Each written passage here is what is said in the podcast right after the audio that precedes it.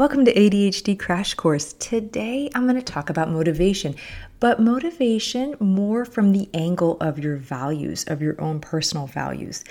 A lot of times when we talk about motivation in relation to ADHD, we talk about strategy and hacks that kind of help us work with our unique wiring as individuals with ADHD. But I'd like to talk about how our values tie into our motivation. This is true for, for all the people, us included, in your own personal work as somebody who's learning about your brain. Sometimes there's this temptation to make everything about ADHD, and motivation is obviously something that people struggle with for ADHD related reasons. But we are not just ADHD, and sometimes you're not motivated about something because it's just not that important to you. It doesn't tie into one of those values that matter to you. Some people find this discussion a little overwhelming because they go and they look up a list of values and they see hundreds of values and they may wonder how do I decide what's the most important thing to me? Which of these actually are my personal values? And it, this matters when you look at what influences your decisions. For me, it helps me to kind of replace the word value with priorities sometimes, mix that up because uh, you can't have dozens of priorities or you have no priorities. And when we look at these lists of qualities, these attributes that matter to us, there will likely be a handful that stand out that matter the most to us. It doesn't mean we don't have those other attributes, that we don't care about them. It's just that we have a limit on how many things can be high priority for us. And I think I've shared the story before when my daughter was swimming on her first time swimming in swim team, her last time swimming in swim team. She um, was by far the slowest swimmer. Everybody was out of the pool except for her, it was rough. And she asked me afterwards, Was I fast in this race? Ah, uh, if my top value is kindness, that's going to influence how I respond, versus if my top value is honesty. It does not mean the kind person isn't honest, the honest person isn't kind. It just might impact how you choose to respond in a situation like that. Now, in that situation, I opted for kind, she wanted honest, and we went round and round until I finally just admitted that she was not fast. So, generally, I think I am a pretty honest person, but it is not my highest priority in a situation like that. And so, when we look at personal values, this is a way we can tie in meaning to things that might not seem meaningful.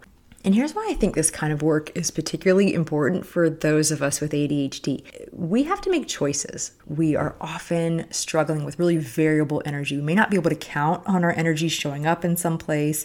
Um, we need to be selective to make sure we're kind of protecting that energy. I really think that managing ADHD is a lot about managing your energy, you know, your mental energy, your physical energy, all of that kind of ties in together.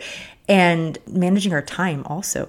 We have to look at where we're going to be spending our time, spending our efforts. We can't do all the things, and we're going to be drawn to do all the things. And that's where kind of having that anchor of knowing what is most important to you matters a lot because you have to pick between good things sometimes. Do I go and exercise? Do I call my mother? Do I do a craft with my kid? Do I complete this project? None of these are bad things, right? But our values are going to drive where we're going to spend time when we have it to allocate. Clearly, there's times that we don't have the choice, but we do have a lot of choices in our day over what we're going to prioritize, and our values tie into that. The other day, Clint and I, I won't go into all the details, but we were having a, we'll call it a discussion about something, and he quoted something that he had heard um, one of the football coaches that he follows say some iteration of how you do one thing is how you do everything. And my response was, nope, that is just never one that I'm going to accept for my inspirational saying personally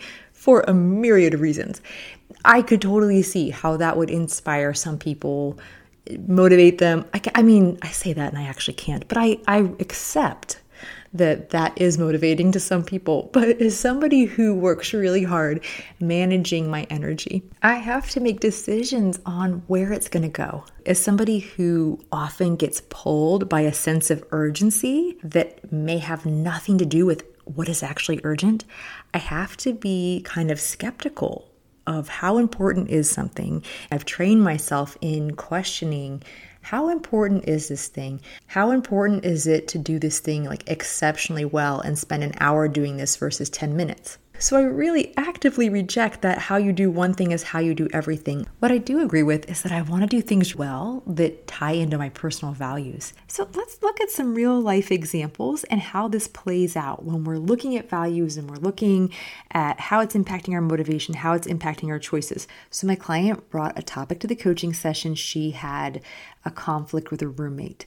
And they had a shared apartment that my client had pretty much furnished. She had invested in nice furniture, and her roommate was not really taking care of them the way she wanted them taken care of. And so they were getting damaged. They were getting water rings on the wood and just different things were happening. And so my client was kind of struggling, not just with the fact that these things were being damaged, but also being the person that cared. Like she didn't want to be the person that was bothered and felt like maybe it was kind of petty and she wanted to be more laid back. And she had already taken the VIA strengths assessment. It stands for values in action. It's a free assessment and I'll link it in the show notes because I think it's a cool resource. But in that assessment, it ranks your personal strengths. There's like 25 of these strengths. And so they'll rank them. So, you know, number 25 is a relative lower strength, where number one is a, is a really high one. And the first five, I think, can show you a lot about, about your values. They don't call it a values assessment, but I think it's a really good place to begin if you're starting to take a look at this for yourself. And one of her top strengths was appreciation of beauty and you know not just furniture beauty right? But but nature and um, the beauty around her. It's something that she grew up with. It was something she shared with her father. It was a big priority for her. And so she was kind of telling herself the story that this was not worth making a big deal about and, and wishing that she felt more laid back about this subject but when we looked at the fact that, like, one of the things that really mattered to her was just enjoying and appreciating what was beautiful around her, it made more sense that it was especially frustrating for her. I think anybody be frustrated in that situation, but it was especially frustrating for her. And that helped her decide how she wanted to handle it. It's a good thing about a coach. They don't tell you how to handle it, but she was able to, with some of the questions and some of the process we went through, figure out what made sense to her, what felt good to her in handling that situation. And I picked that one because I think that's maybe a less common one to be listed or thought of when you think of values. But doing a deeper dive into this can really help us harness motivation. When you can tie it back into something that really matters to you. And taking action is easier. So I'm going to use another example. This is one I, th- I think I might have used another podcast episode. I lose track sometimes if it's the podcast or if it's my group coaching, but this is another story. If you heard it, bear with me. One of my clients works with a group of people who are underserved when it comes to mental health services, and she is a counselor. And one of her core values is justice. And she was working on something entirely unrelated or seemingly unrelated in our coaching, basically trying to nourish herself. Um, she found herself in her day just being driven by the day, driven by documentation, pulled along by her day. It just didn't really feel like a high priority or really pressing to eat. And she found herself distracted, forgetting to eat, so, when we were talking about this subject and we were looking at just her general motivation to prioritize doing this, to plan for this, it was a lot more helpful to look at why this mattered for her on a personal value level rather than I should.